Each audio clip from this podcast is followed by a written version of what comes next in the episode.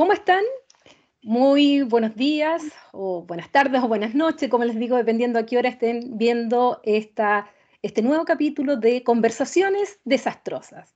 Eh, esta iniciativa a través del canal de YouTube, Spotify y que también lo transmite TV Reñuble y canal 9 eh, regional del Bio Bio, eh, ha tenido por idea ya en este capítulo número 23, ya llevamos 23 entrevistas, tratando de llevar al análisis los temas de fondo que dicen relación con el proceso constituyente y para ello recurriendo a distintos especialistas que, eh, que con peras y manzanas tratamos que nos expliquen un poco a todas aquellas personas que estamos interesados en, la, eh, en esta nueva constitución, en lo que estamos viviendo, poder comprender realmente el debate de fondo. Y el día de hoy he invitado al doctor Juan Pablo Luna, quien es doctor en ciencia política en la Universidad de Carolina del Norte, profesor titular del Instituto de Ciencia Política y Escuela de Gobierno en la Pontificia Universidad Católica de Chile y además investigador asociado del Instituto Milenio, Fundamento de Datos, entre muchos otros proyectos. Autor de libros, autor de artículos y uno de los eh, mayores referentes en el tema justamente que vamos a abordar hoy día respecto a lo que estamos viviendo en el proceso constituyente, pero no solo eso, sino que eh, ir viendo más los temas políticos, sociológicos que se están dando. Juan Pablo, gracias por aceptar esta invitación a este capítulo de Conversaciones Desastrosas. Gracias a ti, Paulina, un honor. Juan Pablo, eh, mucho se, eh, cuando uno habla de las causas del estallido social, por qué llegamos a ese 18 de octubre en Santiago, 19 de octubre en regiones, eh, se toma como referente muchos de tus estudios hoy día, tuyos y de colegas tuyos, donde ya venían hace tiempo eh, encendiendo alertas de lo que estaba pasando en el fondo, en el fondo, en el fondo de la sociedad chilena y que había una clase política desconectada que no estaba realmente tomando en cuenta esto que está pasando en la realidad, que había realmente un desacoplamiento entre una clase política por un lado y por una realidad. Y ese dicho de que no lo vimos venir, eh, tal vez uno podría preguntarse, ¿realmente no lo vimos venir o no lo quisimos ver venir o no quisimos leer, escuchar a quienes nos estaban diciendo, ojo, esto está pasando y esto puede algún día, sin saber el día y la hora, como la muerte, casi, que iba a explotar. ¿Qué, qué, nos puedes decir respecto primero de, esa, de, de, ese análisis? Mira, esto es como eh, lo, primero que hay que decir es, eh, esto es como predecir un terremoto, ¿no? Entonces, eh, uno nunca sabe cuándo el terremoto va a suceder, eh, pero sí ve, digamos, y puede ver tensiones estructurales que están acumulándose en la sociedad, ¿no? Y, yo creo que esos estudios, como los estudios de, de, mucha otra gente, Katia Araujo, Manuel Canales, este, venían diagnosticando hace tiempo eh, que había un, sustrato eh, eh, social y estructural de, fuerte descontento. ¿no? Y, en, mi caso en particular, yo hacía foco en cómo los partidos políticos y los liderazgos políticos se habían desarraigado de, la sociedad hace mucho tiempo.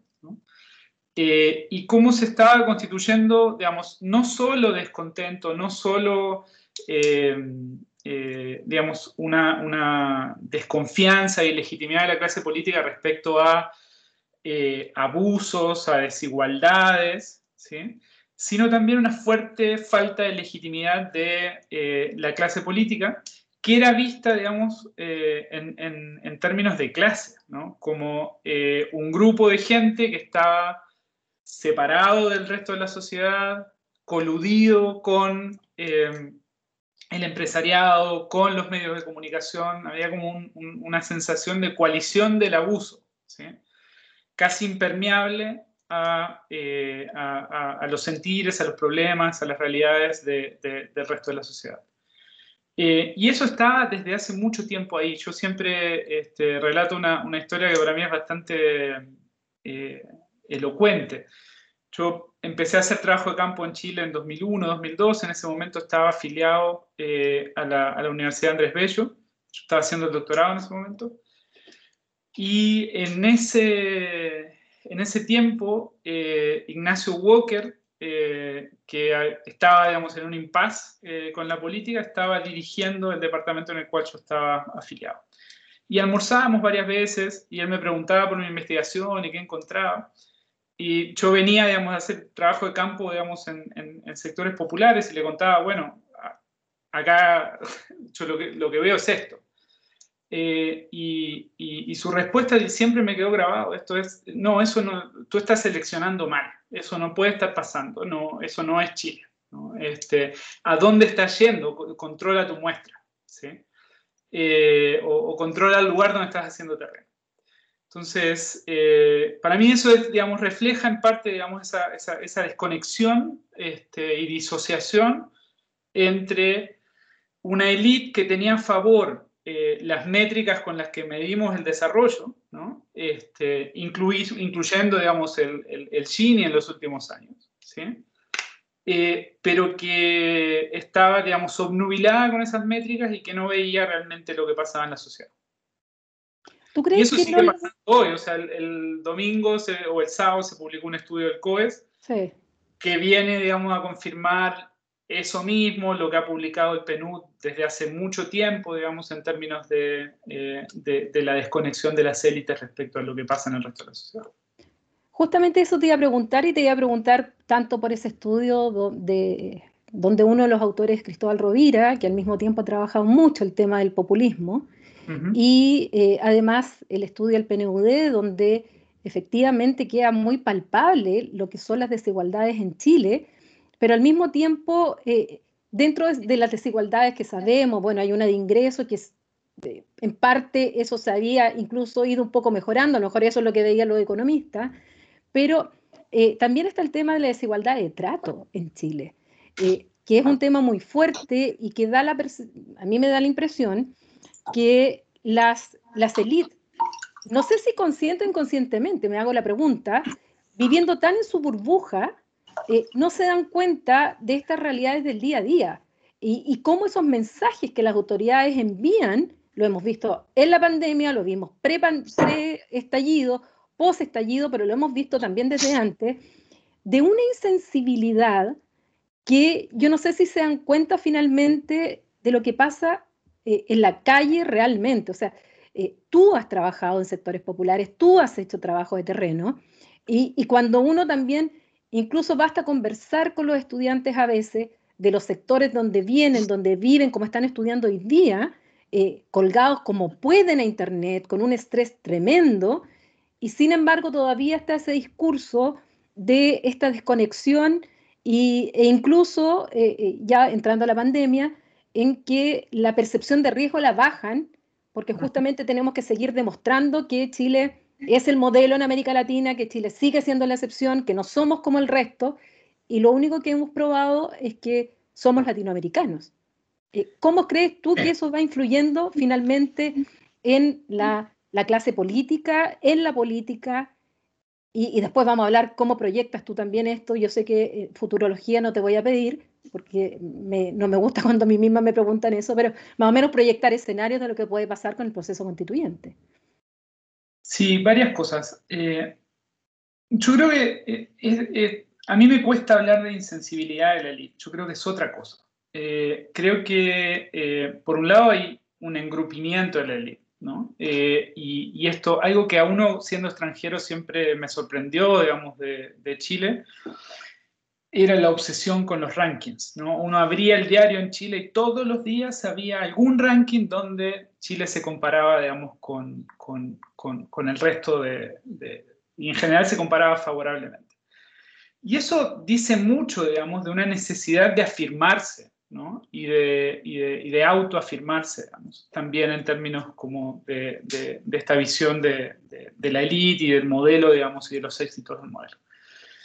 Pero eh, yo creo que más que, y, esto tiene que ver con lo, con lo de desigualdades de trato, eh, y con algunas de las cosas que creo que están, eh, digamos, abiertas a la discusión de la, de la constituyente. algo que a mí también me impresiona mucho es, es, es en, el funcionamiento de esta sociedad, y es algo que, de nuevo, los trabajos de Katia Araujo lo, muestran bien, es como esta, este tipo de relación más bien hacendal, ¿sí?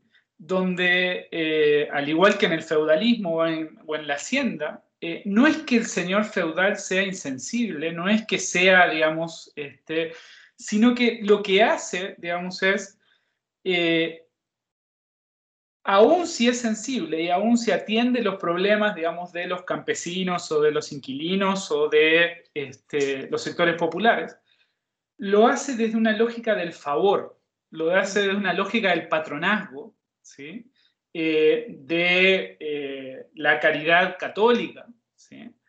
Eh, pero no lo hace desde una lógica de derechos, ¿sí? que pone al otro al mismo nivel en términos de ciudadanía. Entonces, yo creo que parte de, lo que tiene que ver con desigualdades de trato y, con lo que pasa, digamos, en los sectores populares, digamos, en estos 30 años, es que muchos de los bienes sociales, los beneficios, los programas sociales, etcétera, son otorgados y son vistos casi como un favor, ¿sí? Este, o como un parche, ¿sí? pero no como un derecho. ¿sí? Y en ese sentido eh, generan, eh, digamos, dos, perdón, generan dos, eh, dos consecuencias principales. Uno es, asientan y refuerzan la desigualdad. ¿sí? más aún si uno incluye en la fórmula, digamos, que la calidad de esas prestaciones es muy diferente a la calidad de las prestaciones que uno obtiene si las puede pagar en el mercado privado. Y en segundo lugar, eh, digamos, eh, asientan o, generan esta, esta, lógica que está muy presente en los discursos de, los sectores populares, incluso aquellos que se han movido en términos de, su bienestar y movido significativamente, que es una sensación de vulnerabilidad. Esto no es un derecho, es algo que hoy yo tengo, pero mañana me va mal y, y lo perdí. ¿no? Este, esa sensación me parece que, es fundamental para entender este, por qué, digamos, eh, eh, la vulnerabilidad, las inseguridades, mucho más hoy con la pandemia, eh, son, son, una clave importante, digamos, de, lo que estamos viviendo. Hay un sector de la sociedad al que no importa lo que pase, está salvado. ¿sí? Y hay otro sector de la sociedad que casi probablemente va a pasar algo que lo va a dejar este, jodido para el resto de su vida en algún momento. Cuando uno, cuando uno ve las, eh, estos rankings o estas mediciones o, estudios, eh, fundamentalmente respecto de la percepción que tiene la ciudadanía en relación a las instituciones, en general las instituciones, desde las instituciones políticas hasta pasando por las iglesias, por los medios de comunicación, Hemos visto algunos estudios que salvo bomberos se salvan, eh, y a lo mejor porque no se ha investigado mucho sobre bomberos, pero eh, bomberos se sigue, se sigue salvando. Eh, existe esta, esta baja, esta desconexión y esta desconfianza de la ciudadanía justamente con aquellas instituciones. Pero eso no es propio de, de, Chile. Uno lo puede ver también en otros países, también existe esta, esta desconexión. Eh, yo que me dedico un poco más a Europa, también está pasando. Pero tú, tú dirías, ¿cuál es la gran diferencia para que en el caso chileno tenga ciertas características particulares que haya llevado este estallido y que no se presentan en otros lugares donde también existe desigualdad, donde incluso la corrupción es mayor, donde el nepotismo es mayor, donde las arbitrariedades incluso son mayores, pero que no ocurrió lo que ocurrió en Chile? Yo creo que, eh, digamos, hay, dos cuestiones. Digamos, por un lado, eh, los niveles de desigualdad, por más que exista desigualdad y que haya aumentado en el resto del mundo, eh, los niveles de desigualdad estructural en esta sociedad son, muy altos. Creo que hay un tema también de, de, de, espiral de expectativas en términos de, bueno, tenemos todo este discurso respecto a las bondades del modelo y yo estoy jodido en mi vida permanentemente. ¿No? Y, los que se benefician, digamos, de ese, de ese, de ese bienestar son otros. Eh, entonces, yo creo que en, en, cierto sentido, digamos, parte de lo de Chile es, eh, digamos, eh, de alguna manera una amplificación de condiciones que están en otro lado. En, en, otros lados, digamos, hay muchos países que estallaron, digamos, en 2019, 2020. Eh, pero creo que eh, lo, otro que caracteriza a Chile, digamos, es el, eh, digamos, de alguna manera, en, otros países uno ve ajustes, ¿sí? a lo largo del tiempo, digamos creo que la duración del proceso chileno, o sea, y, y la duración del bloqueo, ¿sí? Eh, y la incapacidad de esta élite, digamos, de eh, entender ciertos rasgos problemáticos del modelo y intentar, eh, digamos, revertirlos, eh, se fueron acumulando de tal manera. Eh, que hoy es muy difícil este, digamos, gestionar esto en términos políticos. Entonces, yo creo que la duración de, entre comillas, el, abuso y la sensación de abuso y de impermeabilidad. Hace que cuando la desigualdad, cuando la eh, injusticia, cuando los problemas eh, de corrupción se politizan, se politizan de tal manera que es muy difícil para todo el elenco político gestionar ese, ese, malestar. ¿no? Eh, y en ese sentido, digamos, eh, algo que, que, que, a mí me parece bien brutal del caso chileno, aunque también se está dando en otros casos. O sea, eh, el, el, el, otro día justamente estaba viendo, digamos, las, las demostraciones contra la policía, digamos, en, en una cantidad de, de, de, países y tratando de hacer un, un catálogo. Pero algo que es bien brutal en el caso de, de, Chile también es, eh, para mí, digamos, por lo menos en, en, estos últimos años, es la politización y, y, y, la consolidación de esta visión de la policía y de carabineros como un actor de clase. ¿no? Este, eh, y, bueno, ahí se te va el Estado. ¿no? O sea, cuando, cuando, cuando llegamos a ese, a, ese, a, ese, a ese estado, digamos, a ese nivel, eh, eh, es muy difícil digamos, para, para, una clase política este, que, que, trae este lastre eh, reconstituir lazos de confianza. ¿no? Este, de hecho, creo que la, la gravedad del, del, problema chileno tiene que ver con eso, con una acumulación en el tiempo este, y con la impermeabilidad del sistema que hizo que eh, no se pudieran hacer ajustes eh, eh, más graduales durante, durante un periodo largo de tiempo.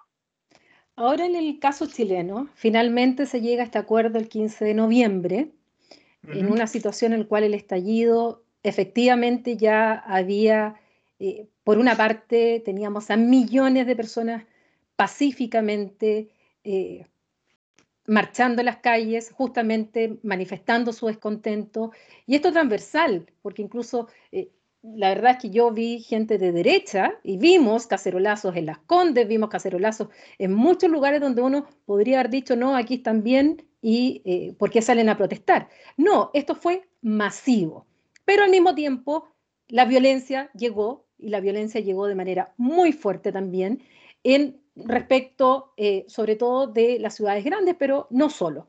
Y se llega, me da la impresión, a este miedo finalmente, en el cual se encontraron como eh, en un callejón sin salida la clase política, que para algunos la solución era apretar el botón del estado de sitio y echar los militares a la calle, y que algunos sectores hasta hoy día le recriminan a Piñera no haberlo hecho. Eh, y finalmente se llega a este acuerdo y yo, recuerdo aquella época en que todos los programas de televisión, de radios hacían eh, un mea culpa, eh, reflexionando respecto a por qué habíamos llegado a esto, eh, algunas iniciativas de empresarios subiendo el salario y que ahora sí vamos a cambiar. Y bueno, y se abre esta ruta constituyente con la idea de una nueva constitución. Pero viene el verano, viene la pandemia, como que está está, me da la impresión que eh, se durmió una cierta parte, eh, algunos queriendo que se durmiera, pero que abajo todavía está en ebullición y yo lo noto todavía muy feble, muy débil, y tenemos este proceso constituyente. Uh -huh. y, y, vemos que a esos partidos políticos, a muchos de ellos que estuvieron ese 15 de noviembre firmando y haciéndose meas culpa y diciendo si en realidad no la vimos venir, pero ahora sí, y personalmente lo veo con las mismas prácticas de antes. ¿Cómo rompemos eso para que sea un proceso constituyente exitoso? Porque además hay muchos en el exterior que nos observan como la esperanza de un proceso constituyente exitoso en democracia y al mismo tiempo tratando de ayudar a que sea exitoso, pero, pero como que dentro del país a veces estamos haciendo todo lo contrario para que no sea exitoso. Eh, ¿Qué hacer? ¿Cómo romper eso y que realmente tengamos una nueva constitución que refleje este nuevo Chile y con los partidos que tenemos? Porque los primeros que tienen que hacerse la autocrítica y cambiar son los partidos, pero da la impresión que no está ocurriendo eso. No sé si compartes mi, análisis primero respecto a esto. Sí, sí, lo comparto, lo comparto plenamente. Eh, incluso, digamos, yo, subrayaría, digamos, esta, este como vaivén en, en, las élites de primero, digamos, hacer este mea culpa y de empatizar, digamos, también las élites económicas, ¿no? Eh, y, después rápidamente eh, volver a a una tónica que es la que ha sido históricamente la tónica de, la élite chilena. O sea, si, uno mira históricamente, eh, desde 1810 en adelante, digamos, cada vez que la élite, digamos, dominante, o sea, los sectores oligárquicos, han sido desafiados de esta manera, ¿sí? o han tenido, digamos, quiebres internos significativos. Esto ha terminado mal, ha terminado o en golpes de Estado o en eh, guerras civiles. ¿sí? Entonces, de alguna manera, esta oportunidad es única, no solo por, la por, por, por, ser la primera vez que se va a poder eh, digamos, eh, escribir una constitución de, con, esta modalidad, sino que eh, porque es la primera vez que las élites, digamos, de alguna manera este, eh, eh, dejaron que esto sucediera. ¿no? Ahora, yo comparto contigo que post acuerdo del 15, y tal vez como el que refleja mejor ese, cambio es Alamán y, su grupo, hay, digamos, un, movimiento, digamos, un reflejo conservador. Eh, que hoy además se ve, eh, digamos, eh, digamos, estimulado y, enfatizado por, la ultraderecha, digamos, que en mi impresión está ganando cada vez más fuerza, sobre todo en sectores que anhelan un, orden perdido, digamos, y un, modelo perdido. ¿No? De hecho, creo que ese, ese fenómeno, digamos, de la ultraderecha eh, aún latente, digamos, pero, pero en crecimiento, eh, a mí me preocupa eh, para, para, adelante. Y, y, y, luego, digamos, respecto a cómo hacer para, para, adelante, yo creo que es muy difícil. Es muy difícil porque me parece que hay dos movimientos. O sea, los, o, o, lo que sucede es lo siguiente: la gente está muy cansada, muy hastiada de ver a, los mismos actores políticos eh, eh, eso es lo que de alguna manera refleja también el, movimiento social que termina con, un proceso que es destituyente, no constituyente. para mí eso es como una, de las claves. Y la clase política, en lugar, digamos, de eh, entender la lógica de ese movimiento, lo que hace es polarizarse arriba y, digamos, electoralizar, personalizar eh, y polarizar, este, tratando de, eh, digamos, de, empatizar con, con, lo que no conocen de alguna manera y con lo que no entendieron. Me parece que esa es la situación en la que estamos hoy. Eh, y en ese contexto tenés una elección constituyente donde, digamos, probablemente terminen siendo electos gente, digamos, del elenco tradicional, bastante, ¿sí? porque tienen estructura electoral en un contexto en el cual no vota mucha gente. Eh, esas máquinas electorales que no generan legitimidad, que no generan mucho en términos de popularidad, pero que mueven gente el día de la elección, siguen moviendo y siguen funcionando.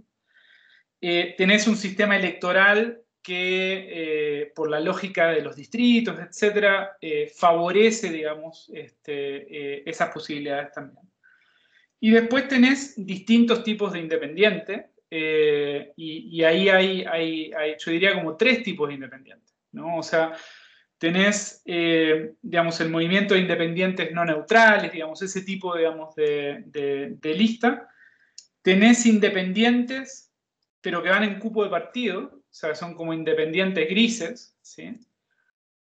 Y tenés independientes, eh, digamos, eh, estoy pensando en la lista del pueblo, digamos, ese tipo de expresiones este, que vienen de afuera del sistema y con, con, una impronta mucho más popular y mucho más confrontacional. Eh, yo honestamente no sé cuál va a ser la conformación de la, de la convención. hay una serie, digamos, de, de predicciones dando vueltas. Para mí es una gran interrogante, depende cuánta gente vote, cuánto este, eh, cuál sea la participación y quién participe. Eh, y en qué medida en el contexto y en el conjunto de todos los distritos este, eh, la gente se vuelque en un voto fuertemente antisistema, por ejemplo. Yo esperaría que en lugares donde hoy hay fuerte represión policial, por ejemplo, este, expresiones como la lista del pueblo logren traccionar más votos que, que los que eventualmente estamos calculando.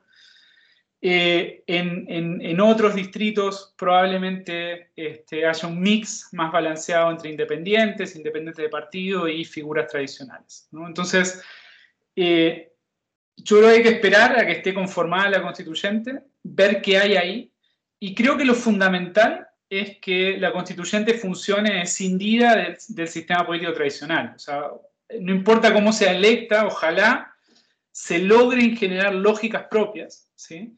que lo despeguen lo más posible de lo que la gente conoce del sistema político tradicional. Eh, porque si eso no pasa y si no hay símbolos fuertes, digamos, y signos fuertes de que eso eh, está pasando, mi impresión es que muy rápidamente el proceso constituyente puede eh, caer presa de las lógicas del sistema que tienen a la gente bastante cansada, hastiada y desapegada. Y en ese sentido creo que es, problemático. Tal vez si uno mira eh, los aportes que se están haciendo a las campañas, eh, millonarios aportes por parte de algunos sectores, eh, no son buenas noticias tampoco, porque están apostando a figuras tradicionales y que están defendiendo el status quo más que, más que una nueva constitución para una sociedad que cambió durante todo este tiempo. Sin duda, y, también yo creo que uno podría decir, bueno, los aportes están yendo básicamente a, los bastiones, digamos, de la Constitución del 80, o sea, lo que se perciben como quienes van a tratar de mantener los, los, los, eh, parámetros tradicionales del modelo. Pero también hay, hay eh, si uno lee un poquito más abajo el, ranking, eh, y esto es algo que está siendo discutido bastante estos días con lo de, lo de también, y, eh, hay, hay, como un grupo que, que, a mí también, o sea, me genera un poco, digamos, de, de desasosiego, que es esta, esta, estos fanáticos del consenso. ¿no? Eh, o sea, hay, eh, hay, digamos, un, grupo de gente, digamos, usualmente ex concertación, pero, o sea, transversal de centro, digamos, que está desesperadamente tratando de recomponer los consensos este, y, los diálogos. Eh, a mí me parece, eh, en términos, eh, digamos, ideales, me parece muy bien. Pero lo que hay que entender es que el consenso, los consensos que teníamos en esta sociedad eran consensos excluyentes, que dejaban fuera los intereses y las necesidades de mucha gente. ¿no? Entonces, eh, esta obsesión, digamos, con eh, barrer el conflicto fuera de la mesa, barrer la natural diferencia de intereses y la necesidad de negociar este, eh, esos intereses en una mesa con buena forma, pero negociar intereses, me parece que también es problemática. Y creo que también, digamos, parte de la élite está como nostálgica de eh, no solo, digamos, de los contenidos, sino de formas consensuales, ¿sí? que en los contenidos eran sumamente excluyentes. Y que hoy a la gente cuando lo ve, digamos, en los programas de televisión, cuando lo ve en las redes sociales, cuando ve esos personajes, dice, bueno, son los arreglines de siempre y, son los que se acomodaron siempre. ¿no? Entonces, creo que eh, eh, hay como dos, dos, patrones de donación, a, líderes como que suponen que son más, de, eh, más progresistas, pero que tienen buenas formas, y a los bastiones, digamos, de, de, de la Constitución del 80. También, por otro lado, y, termino con esto, hay que ver qué efecto tiene eso. ¿sí? estamos en un contexto en el cual las cosas que funcionaban en el pasado dejan de funcionar. Los medios tratan de no hablar del problema del caso Enjoy, pero el caso Enjoy explota en las redes sociales y hace más ruido que si salieran los medios. Eh, entonces, tal vez eh, la gente se termine indignando con quienes reciben más donaciones y las donaciones sean contraproducentes más que, más que eh, benéficas para, para, la candidatura. No lo sabemos. ¿no? Estamos en un contexto donde eh, todo ese tipo de mecanismos se está resignificando y usualmente cambia de valencia hacia, hacia, hacia el otro lado.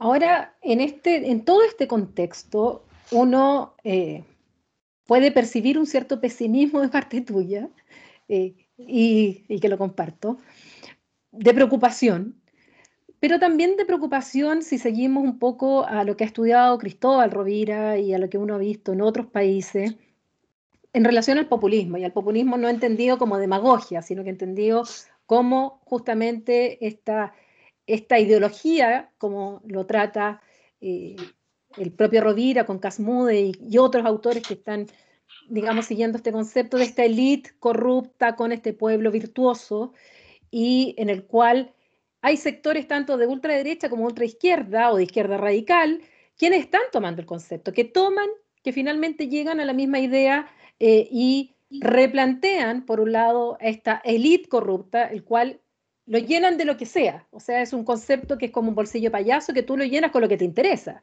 Será con los empresarios, será con los políticos tradicionales, será con los medios de comunicación. La casta, por otro lado, lo podrá ver.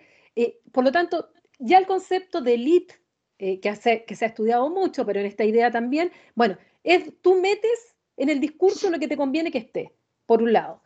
Y por otro lado, además, esta idea de cuasi mesianismo de algunos, que ellos representan a ese pueblo virtuoso, a esa calle, y que son ellos los que tienen en definitiva la solución mágica a esta complejidad que tenemos en, eh, en cuanto a los problemas tanto nacionales como globales.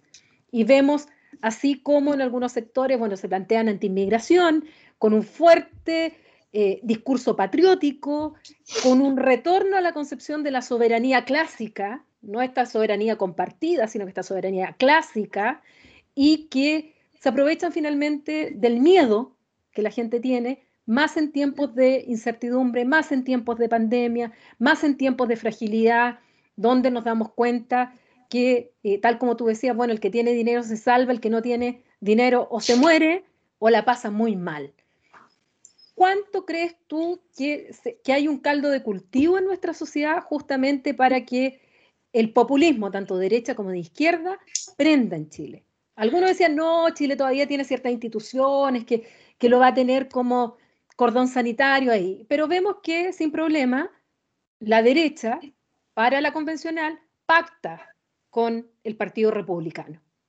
Sin, sin, sin, ningún problema. Y no es escándalo en Chile. En otros países habría sido un escándalo. Aquí en Chile no es escándalo. Entonces, ¿cuánto crees tú que esto se está incubando y cuánto podría reflejarse finalmente en este proceso constituyente y que haga que tengamos un proceso eh, frustrado?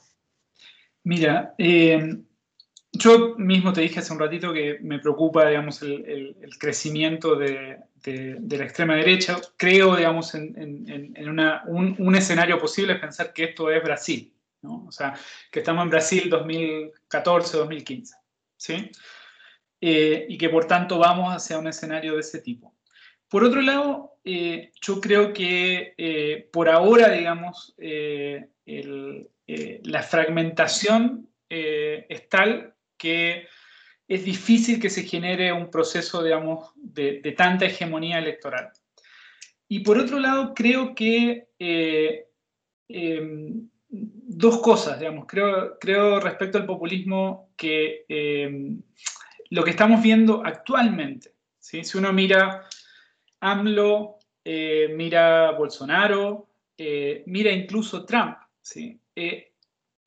tenemos fenómenos electorales de corte populista y de movilización, digamos, que tiene ese tipo, digamos, de, estructura, pero que son, cuyos ciclos de legitimidad se han acortado. ¿sí? Eh, no duran mucho. O sea, Bolsonaro hoy está en problemas, Samlo está en problemas. ¿sí? Eh, y en ese sentido, eh, por un lado veo improbable, digamos, todavía que, a ver, creo que, Chile tiene, digamos, un escenario, digamos, un, una... Sí, un escenario, digamos, en el cual es posible que surja un liderazgo como este, pero no veo ese liderazgo todavía. Eh, por otro lado, creo que estamos exagerando demasiado, digamos, este, eh, el, énfasis en el populismo. Creo que el populismo esconde distintos tipos de cosas. ¿sí? Este, eh, eh, digamos, debajo de esa estructura, digamos, de, movilización y hay que ver qué tipo de populismo eventualmente surgiría en, el caso de Chile. El populismo también genera legitimidad, eh, y, es algo que le falta a, este país, digamos, y que el país llora, digamos, por más legitimidad. O sea, el populismo tiene muchas cosas malas, pero te genera, digamos, cierta estructura en términos de capacidad de gobierno. eso puede ser muy problemático y, obviamente no, se lo puedes contar. Pero creo que hay otros procesos eh, que son mucho más reales que, el populismo hoy en Chile, eh, donde se nos está yendo no solo el régimen político, sino el Estado de Derecho, y a los cuales no estamos atendiendo.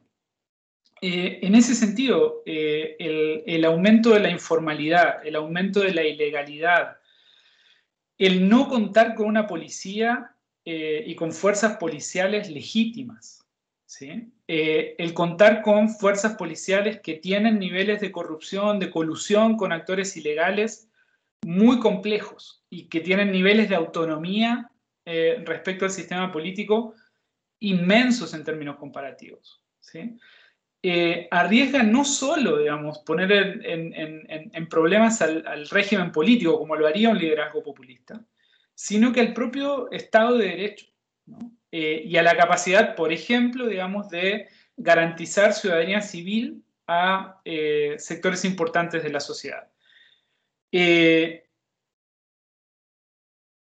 hay, digamos, segmentos significativos de la población chilena que hoy viven, digamos, bajo órdenes alternativos, ¿sí? o, en zonas grises, digamos, donde eh, sus, derechos de ciudadanía no solo dependen de lo que hace el sistema político, no solo dependen de lo constitucional, sino que dependen también de situaciones de hecho que pasan y que suceden en esos territorios.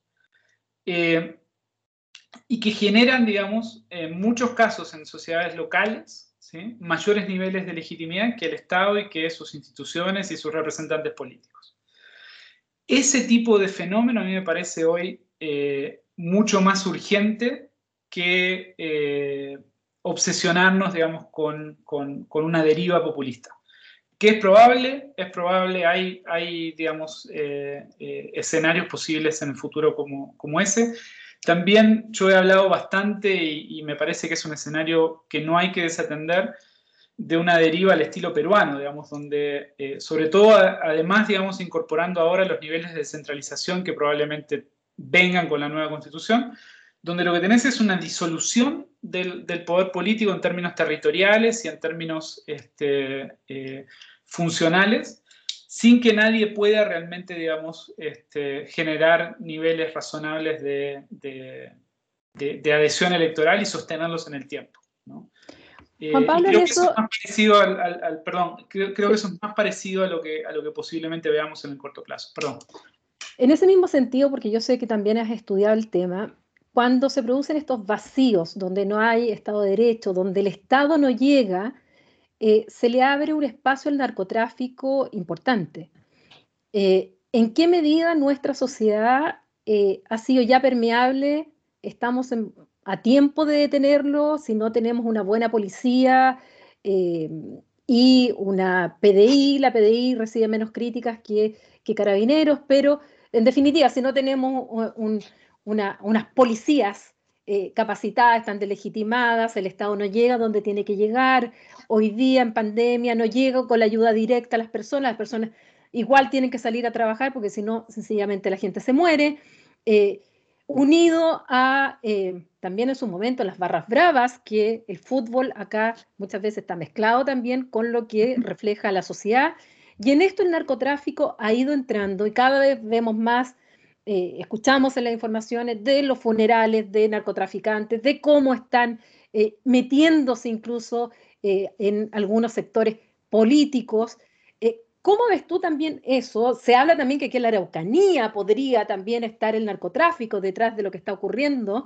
Eh, ¿Hasta qué punto eso es cierto? ¿Hasta qué punto eh, también estamos exagerando? ¿Y hasta qué punto es preocupante eh, esta situación cuando Chile también había estado como fuera de las realidades de otros países donde el narcotráfico sí está hasta en los sectores de gobierno sin ningún problema? O sea, el narcotráfico en Venezuela está desde las primeras capas de los militares hacia abajo. Pero aquí, ¿qué pasa con Chile en este tema? Mira, eh, yo creo que es un, es un, tema que ha irrumpido en la agenda eh, en los últimos dos años, también en el contexto del estallido, eh, pero que tiene bastante más tiempo, ¿sí? y que se ha ido, digamos, expandiendo eh, en términos territoriales, eh, pero, pero yo creo que hay, dos, dos, precisiones, digamos. Yo hablaría más de crimen organizado que de narcotráfico, ¿sí? Eh, porque cuando uno habla de narcotráfico, en general, digamos, piensa solo en, en, cierto tipo de actividades y deja otras por fuera que están presentes en, muchos territorios. Y lo otro es que cuando hablamos de, tráfico de droga en Chile, usualmente la, imagen que tenemos en la cabeza es eh, sectores poblacionales, sectores marginales, microtráfico, ¿sí? Eh, pero lo que hay que entender es que este tipo de actividades son, eh, digamos, involucran una serie de otras, otros fenómenos que son menos visibles, pero que son mucho más importantes en términos políticos. hay microtráfico también en los sectores altos. ¿sí? Eh, el mercado de consumo está en los sectores altos. No se habla mucho de eso. Eso está asociado con algunos fenómenos que han crecido mucho en estos últimos años, como los delivery, ¿sí?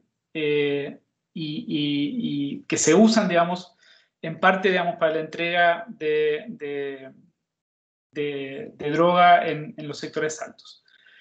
Cuando hay más droga en el país, eh, eso entra por los puertos, entra por las eh, aduanas, entra por la frontera. Eh, ¿Qué está pasando ahí? Cuando la actividad económica del narcotráfico genera más ingresos, eso genera la necesidad de lavar la plata. ¿Qué está pasando con las empresas? Eh, ¿En qué tipo de empresas se está lavando droga? ¿Qué relación tienen esas empresas con empresas legales? ¿Y qué pasa y cómo esto, digamos, intersecta con la política y qué es lo que, y, lo, institucional, ¿no? En ciertos, eh, en, algunos países, digamos, eh, y, esta, digamos, esta intersección, esta interfaz entre lo legal y lo ilegal eh, se da de distintas maneras de acuerdo a las configuraciones político-institucionales que, que tienen los países, ¿no? Entonces yo creo que no solo hay que pensar cuánto hay, sino cuál de estas actividades y en qué tipo de estas actividades tenemos una interfaz más fuerte entre lo legal y lo ilegal en, el caso de Chile. Mi impresión eh, es que eh, esto está bastante avanzado, que tenemos zonas grises en, no solo a nivel poblacional, no solo a nivel de comisarías o brigadas de la PDI, en sectores, digamos, marginales, sino que eh, esta actividad eh, es relevante en el país, se ha vuelto más importante en el país. Y en todos los lugares donde esto eh, ingresa, ¿sí? y, está presente, genera negocios en paralelo y genera zonas de interfaz con lo legal y lo institucional eh, bastante densas. Eh, entonces, eh, yo diría, no sé si estamos tarde, pero es un fenómeno significativo, es un fenómeno cuyos efectos político-institucionales son importantes, son relevantes, ¿sí? y hemos mirado para el costado.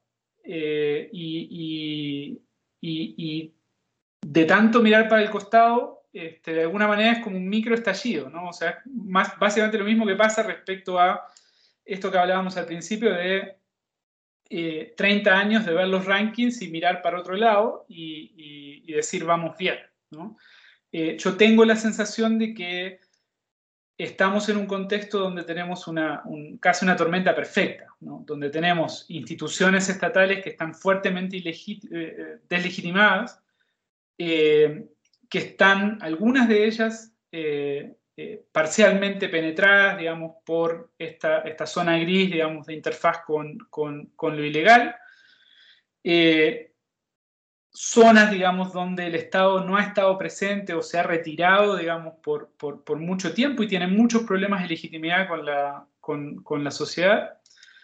Eh, y, y, en ese sentido es, este, es, es, una situación, digamos, que no se va a resolver a corto plazo, que tiene, digamos, una solución compleja eh, y, bastante eh, improbable en, en, buena parte de los lugares donde, donde, donde esto sucede más intensamente, y que para Chile es un problema aunque no lo estemos visibilizando. Eh, y, de alguna manera es un problema que está eh, en, en, la base, digamos, de, eh, de, otros problemas políticos institucionales que vemos más, más claramente, pero, pero no vemos esa interfaz todavía. salvo en el caso de Carabineros, donde yo creo que últimamente digamos, esto se ha, se ha empezado a problematizar, y también en el caso de algunos alcaldes. ¿sí? Mm. Eh, y yo diría, haciendo trabajo de campo, se habla mucho, digamos, del caso de San Ramón, ahora acaba de salir una nota sobre el caso de San Ramón y la zona sur en Santiago. Eh, esto no es exclusivo ni del PS ni de la zona sur de Santiago. Eh, al, al, hacer trabajo en terreno, uno encuentra indicios frecuentes de políticos de nivel municipal este, eh, no sé si, digamos, coludidos, pero por lo menos eh, tocados por este fenómeno en, distintos sectores de, Chile. Ahora, Andrés Malamud plantea que una de las mayores motivaciones para la integración latinoamericana son justamente las acciones ilegales, como el narcotráfico o el crimen organizado, que es ahí donde se crean estas redes, que al final la integración viene por ese lado, más que eh, por el lado político o económico o comercial u otro. Eh, para terminar, Juan Pablo, eh, ¿qué, qué, consejo le darías tú a los y las 155 personas que van a redactar nuestra nueva constitución? Tú como politólogo, pero además de, haber estudiado la, sociedad, la sociedad profunda, el Chile profundo, como se suele decir, eh, más allá de solo un cartel, un afiche, un eslogan, que cada vez son todos iguales, donde no ponen ni siquiera el logo del partido político al cual representan, que uno ve una cantidad de palomas y tú no ves la diferencia y no sabes de quién o a dónde van, pero finalmente van a llegar 155 personas a determinar nuestro futuro. ¿Qué consejo tú les darías a esas 155 personas que finalmente sean elegidas? Eh, es muy, eh, me resulta bien difícil, digamos. Yo creo que lo, más, la, fórmula más breve de ponerlo es cuidar la, legitimidad y tratar de reconstituir la legitimidad, eh, no solo, digamos, personal, sino del, del, ámbito constituyente. Y, cautelar esa legitimidad que es muy frágil, es muy feble, como tú lo dijiste en, en, en un momento, y que se pierde muy, muy rápidamente. Tal vez se pierda el 12 de abril, digamos, cuando veamos quiénes son los que quedaron y las que quedaron. Eh, creo que en, ese sentido, por ejemplo, el tema de paridad de género y el tema de incorporación de, eh, cuotas indígenas es importante porque por lo menos fuerza, digamos, eh, grados de diversidad que no hay en el Parlamento. pero, pero sí, la, legitimidad con la que nazca ese cuerpo, digamos, va a ser a lo más mediana, ¿sí? Y creo que es fundamental, digamos, trabajar para digamos, cautelar y incrementar progresivamente la legitimidad de, la Asamblea Constituyente. Y eso pasa por dos lados, pasa por, eh, por un lado, digamos, tratar de, eh, digamos, generar eh, claves de relacionamiento en la, constituyente que sean diferentes a la que estamos viendo en términos de la campaña presidencial o, el debate político de la política profesional. ¿sí? Eh, aún sabiendo, digamos, que muchos de ellos van a ser políticos tradicionales y, profesionales. Y por otro lado, tratar de generar lógicas de representación y de conexión, ni siquiera es representación, es conexión, eh, de estar presente, de entender ¿sí? Eh, qué es lo que la sociedad está demandando, qué es lo que ha pasado en estos años en Chile.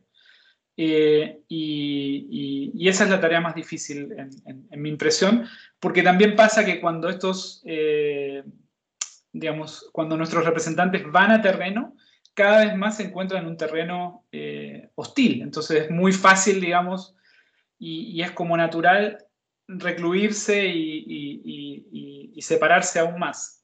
yo creo que hay que hacer un esfuerzo por pasarla mal eh, y, intentar estar presente e intentar reconstituir lazos, digamos, que están rotos hace mucho tiempo. Bueno, Juan Pablo, quiero agradecerte esta conversación, esta larga conversación donde abordamos muchos temas, eh, pero profundos temas, en los cuales son muy importantes para lo que estamos viviendo, pero por sobre todo para lo que se viene en tiempos complejos, con una pandemia también que no sabemos hasta dónde nos va a llevar con un proceso de vacunación exitoso sin duda, pero con casi 30.000 muertos y con índices que nos están indicando que sobre todo las grandes ciudades, de manera pareja en todo Chile, eh, estamos al alza, lo que preocupa también. Eh, ni siquiera te alcanzo a preguntar por razones de tiempo, porque qué va a pasar, qué piensas tú respecto a las elecciones el 10 y 11, si es que deberían o no efectuarse, de empeorar el panorama. Eh, pero de todas maneras tendremos tiempo para otras conversaciones y es que te agradezco mucho el, haber aceptado el analizar estos temas para conversaciones desastrosas. Muchísimas gracias por, la invitación y la orden. Y para ustedes, bueno, dejamos este capítulo, ustedes saben, transmitimos a través de nuestro canal de YouTube, de Spotify, de TV Reñule y además Canal 9 Regional.